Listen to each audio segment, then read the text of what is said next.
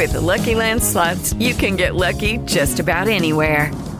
This is your captain speaking. Uh, we've got clear runway and the weather's fine, but we're just going to circle up here a while and uh, get lucky. No, no, nothing like that. It's just these cash prizes add up quick. So I suggest you sit back, keep your tray table upright, and start getting lucky. Play for free at LuckyLandSlots.com. Are you feeling lucky? No purchase necessary. Void where prohibited by law. 18 plus terms and conditions apply. See website for details. Fiaschetteria Toscana. Storie di Milan. 27 gennaio 1997. Come spesso accade, insisto con i miei genitori per farmi restare a dormire a casa di mia nonna. Dopo averli sfiniti con un continuo Dai, dai, solo per stasera, solo per stasera, i miei cedono e danno il consenso. Questa sera in televisione trasmettono l'Euro Super Club 6, torneo di calcio 6 ad Amsterdam tra Milan, i padroni di casa dell'Ajax, il Liverpool e i Rangers Glasgow. Non posso perdere l'occasione di ammirare le mie squadre preferite, naturalmente oltre a quella rossonera, ossia i lancieri di Amsterdam e i Reds. L'esordio è dei migliori, rifiliamo 5 gol agli inglesi, in rete Davids, Baggio, Eragno, Ambrosini e Coco. Nella seconda partita pareggiamo 2-2 con gli olandesi, con due gol dei nostri due fantasisti Baggio e Savicevic. Chiudiamo il girone con un 3-3 con gli scozzesi. Le prime due classificate del girone si sfidano per la finale, Milan e Ajax. In questa sfida non c'è storia, guidati da uno straordinario Roberto Baggio rifiliamo 6 gol ai padroni di casa e ci portiamo a casa il trofeo. In questa stagione, in verità, non stiamo navigando in buone acque. Questa competizione serve solo ai giocatori meno utilizzati per mettersi in mostra, proprio come è successo per il nostro numero 18. Sulla panchina Casciavit è tornato da poco Arrigo Sacchi, ha sostituito Oscar Tabarez. Si sa che la minestra riscaldata non è mai buona e quest'annata lo conferma. Veniamo eliminati ai gironi di Champions e finiamo undicesimi in campionato. Nella stagione successiva assistiamo a un altro grande ritorno. Dopo l'anno vittorioso al Real Madrid torna Fabio Capello. Però neanche Don Fabio e la faraonica campagna acquisti riescono a risollevare le sorti della stagione. Chiudiamo in decima posizione. Sembra quasi una maledizione, il ritorno degli allenatori rossoneri portano sempre male, eppure, una volta, il ritorno di uno storico mister è coinciso con la conquista dello scudetto e della Coppa Campioni. Bentornati alla Fiaschetteria Toscana, io sono Francesco Ive Lombardo, oggi partiamo dal ritorno del Paron per parlare della stagione 1967-68. Ladies and gentlemen. Ladies and gentlemen. This is a history of football. This is a history of football. This is the Devil's House. This is the Devil's House. This is, this is. Segna un gol incredibile! Fa tutto Marco Basten, i gol li fanno gli altri. Shevchenko, tiro ed è rete! Una stella che adesso va colta e cucita. Fiaschetteria Toscana. Storie di Milan. Bentornati ai tavoli della fiaschetteria toscana. Siamo alla vigilia di quell'anno emblematico nella storia dell'umanità, il 68, anno di svolta per dei cambiamenti epocali.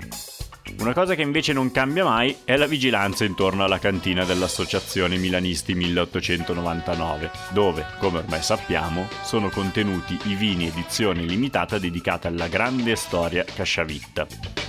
Non cambiano mai anche i nostri furti a questa bottigliera rossonera. Infatti oggi siamo riusciti a conquistare il nostro trofeo. La parola trofeo non è usata a caso, perché la bottiglia che andiamo a prelevare omaggia la nostra bacheca e i trionfi in Europa e nel mondo. Infatti, oltre alle già citate sette Coppe Campioni, naturalmente loro hanno una bottiglia a parte, abbiamo vinto due Coppe delle Coppe, cinque Supercoppe europee, tre Coppe intercontinentali e un FIFA Club World Cup. Sommati alle Champions e ai trofei nazionali fanno un totale di 48. Nel 1968, oltre allo scudetto, vinciamo anche la nostra prima Coppa delle Coppe. Come dicevamo, il mondo si appresta ad entrare in un periodo di grandi cambiamenti. Ne abbiamo già parlato nella puntata dedicata alla nostra seconda Coppa dei Campioni. Il 68 sarà un anno di rivolte e riforme sociali e lo sport non sarà un semplice osservatore.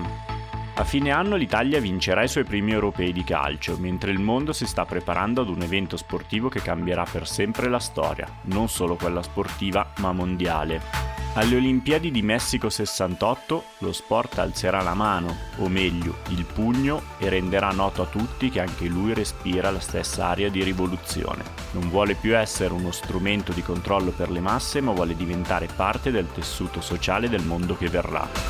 Il calcio italiano prende una decisione drastica e ne esce cambiato. Questa decisione ha una data precisa. Non è il 68 ma è il 19 luglio del 66, durante i mondiali inglesi.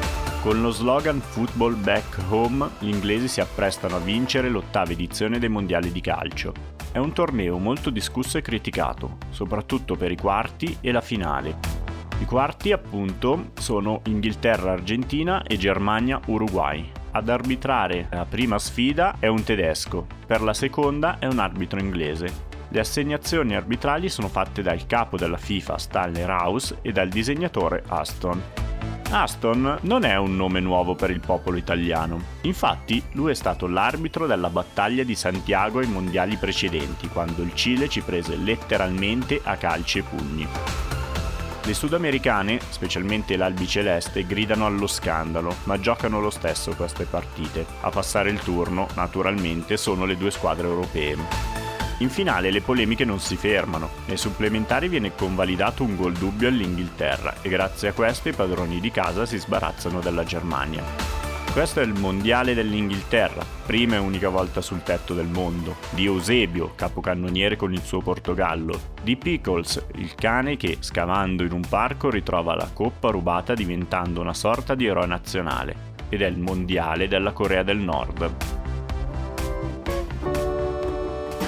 Il cambiamento del calcio italiano ha molto a che fare con i coreani, possiamo dire che dipende da loro. Gli inglesi non vorrebbero dare il permesso di entrata ai coreani perché dallo Stato britannico non vengono riconosciuti. Alla fine, soprattutto per non perdere l'organizzazione dell'evento, permettono l'ingresso, però vengono mandati a giocare nelle città più lontane da Londra e vengono vietati gli inni nazionali.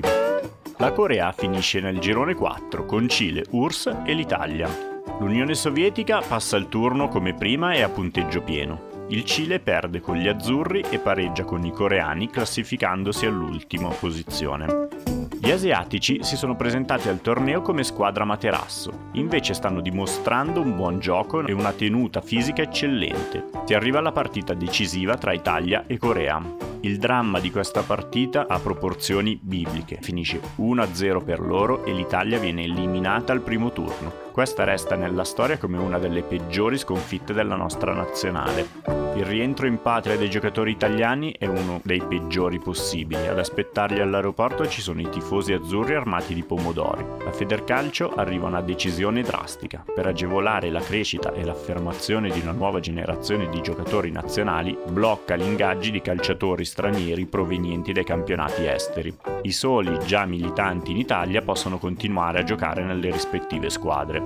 Il calciomercato di questa stagione, infatti, risulta un po' spento e molti trasferimenti saltano proprio per questo. Si racconta che i nostri cugini avessero già opzionato Eusebio.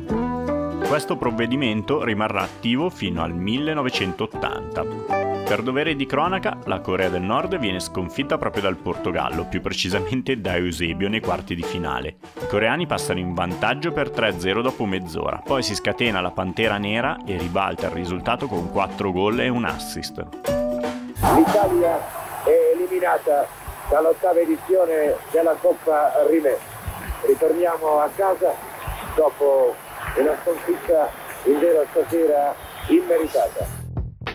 Come qualsiasi avvenimento in quegli anni anche nel Milan succedono cambiamenti significativi. Il 7 luglio viene a mancare il presidente Luigi Carraro, il suo posto viene preso da suo figlio Franco. Sarà presidente del Milan fino al 1971. Dopo il Milan avrà diversi incarichi federali, tra cui presidente della PGC e del CONI, ministro, senatore e anche sindaco di Roma. Detiene il record di presidente più giovane ad aver vinto una Coppa Campioni. Oltre a quella societaria, cambia anche la guida in campo. Arturo Silvestri, l'artefice della scalata ai vertici del Cagliari, nonostante la vittoria della Coppa Italia, tra l'altro prima nella bacheca rossonera, durante l'anno precedente non ha convinto. La dirigenza decide di riaffidare la panchina all'allenatore che ha portato la prima Coppa dei Campioni in casa rossonera. Infatti, dopo l'esperienza al Torino, torna a Milano il Paron, Nereo Rocco. In questa particolare sessione di mercato acquistiamo Amrin dalla Fiorentina, Malatrasi dal Lecco, Nevio Scala dalla Roma e Fabio Cudicini dal Brescia. Guardiamo la nostra formazione. È il classico schema di Rocco, squadra divisa in due blocchi, la parte difensiva affidata a Cudicini in porta, Malatrasi, Anquilletti, Rosato, Snellinger e Trapattoni, la parte offensiva a Rivera, Hamrin, Sormani e Prati, a unire i due blocchi e a correre per tutti, come sempre, il fidato Lodetti. Le nostre rivali in campionato sono la Juve di Gigi Simoni, Causio Zigoni e del nuovo acquisto Magnusson. Il Torino di Mr. Fabbri, di Gigi Meroni e di Cobin. Avremo modo di approfondire la conoscenza di questo giocatore durante la puntata dedicata alla vittoria della nostra prima Coppa Intercontinentale. Varese, neopromossa, guidata in difesa dal maturo Armando Picchi e in attacco dal non ancora ventenne Pietro Anastasi. Il Napoli di Zoff, Giuliano, Bianchi, Altafini e Sivori, la Roma di Fabio Capello, Jair e Taccola, giocatore rivelazione del campionato. Verrà a mancare la stagione successiva a soli 25 anni, le cause del decesso non saranno mai chiarite. Infine l'Inter. Finita l'epopea della grande Inter, gioca una stagione sottotono, nonostante siano rimasti molti grandi giocatori come Facchetti, Burnic, Mazzola e Suarez. A fine stagione Angelo Moratti lascia la presidenza della società. Partiamo dalla nostra prima vittoria in Coppa delle Coppe. Il campionato parte il 24 però. Qualche giorno prima, ossia mercoledì 20, siamo impegnati nella prima gara di Coppa delle Coppe. Quest'anno sfioriamo il triplete, ci mancherà solo la Coppa Italia persa all'ultima giornata del girone finale a causa della sconfitta con il Bologna. La Coppa delle Coppe parte dai sedicesimi contro l'Eschi Sofia. Andata senza storie, vinciamo 5-1 con gol di Sormani, doppietta di Amrin e doppietta di Angelo Anquilletti. Questi saranno gli unici due gol in carriera dell'Anguilla. Classico numero 2, gioca come terzino destro, passa tutta la sua carriera in Lombardia, parte dalla Solbiatese in Serie D, poi Atalanta, Milan e chiude con il Monza. Nel Milan gioca 11 stagioni, dal 66 al 77, collezionando 418 presenze e vincendo uno scudetto, una Coppa Campioni, una Coppa Intercontinentale, due Coppe delle Coppe, quattro Coppe Italia. Nonostante sia un difensore molto rude, si attacca all'avversario e non lo molla per tutta partita, in carriera non ha mai preso nessun cartellino rosso, anche per questo piace molto al Paron. Fa parte della nazionale campione d'Europa del 68, ma non scende mai in campo, nel suo ruolo è chiuso da Tarciso Burnic, infatti con la maglia azzurra colleziona solo due presenze. Da tutti viene descritto come un uomo semplice e taciturno. Dopo la morte, avvenuta il 9 gennaio del 2015 per una malattia, i figli scoprono che il padre era sommerso dai debiti. Quando era in vita si è fatto raggirare da delle persone poco affidabili ed è finito sul lastrico ipotecando anche la casa. Ad aiutarli ci pensa un altro ex milanista, che senza dire niente, in meno di due mesi estingue i debiti e salva la casa della famiglia Anquilletti. Questo è Roberto Donadoni. Anguilla avrà sempre un posto nel cuore dei tifosi rossoneri. Con le sue 418 presenze si posiziona al nono posto nella classifica dei giocatori che hanno vestito la maglia rossonera. Il ritorno a Sofia è una formalità, pareggiamo 1-1 con gol di Sormani. Gli ottavi siamo contro il Vasav Giorer, passiamo grazie alla regola del gol fuori casa, infatti pareggiamo 2-2 in Ungheria, doppiata dei Sormani, e 1-1 a San Siro, gol qualificazione di Pierino Prati.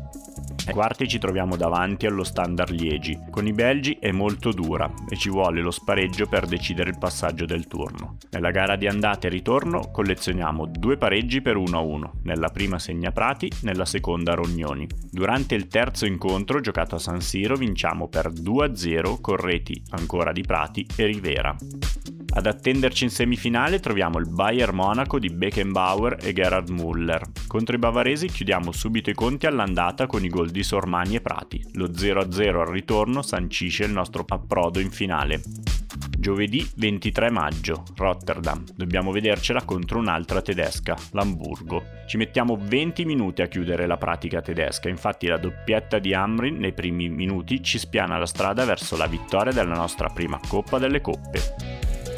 Ancora non mi spiego perché abbiano deciso di eliminare questa competizione. Era molto affascinante, infatti partecipavano tutte le squadre che vincevano la Coppa Nazionale e l'ultima squadra a vincerla è stata proprio una squadra italiana, la Lazio.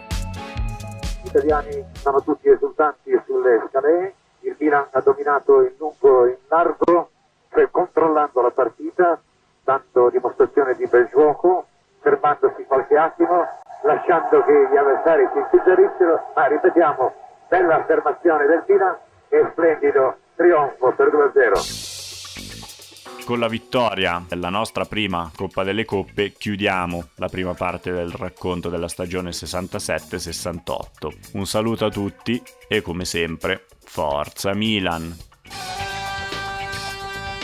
Fiaschetteria Toscana. Storie di Milan.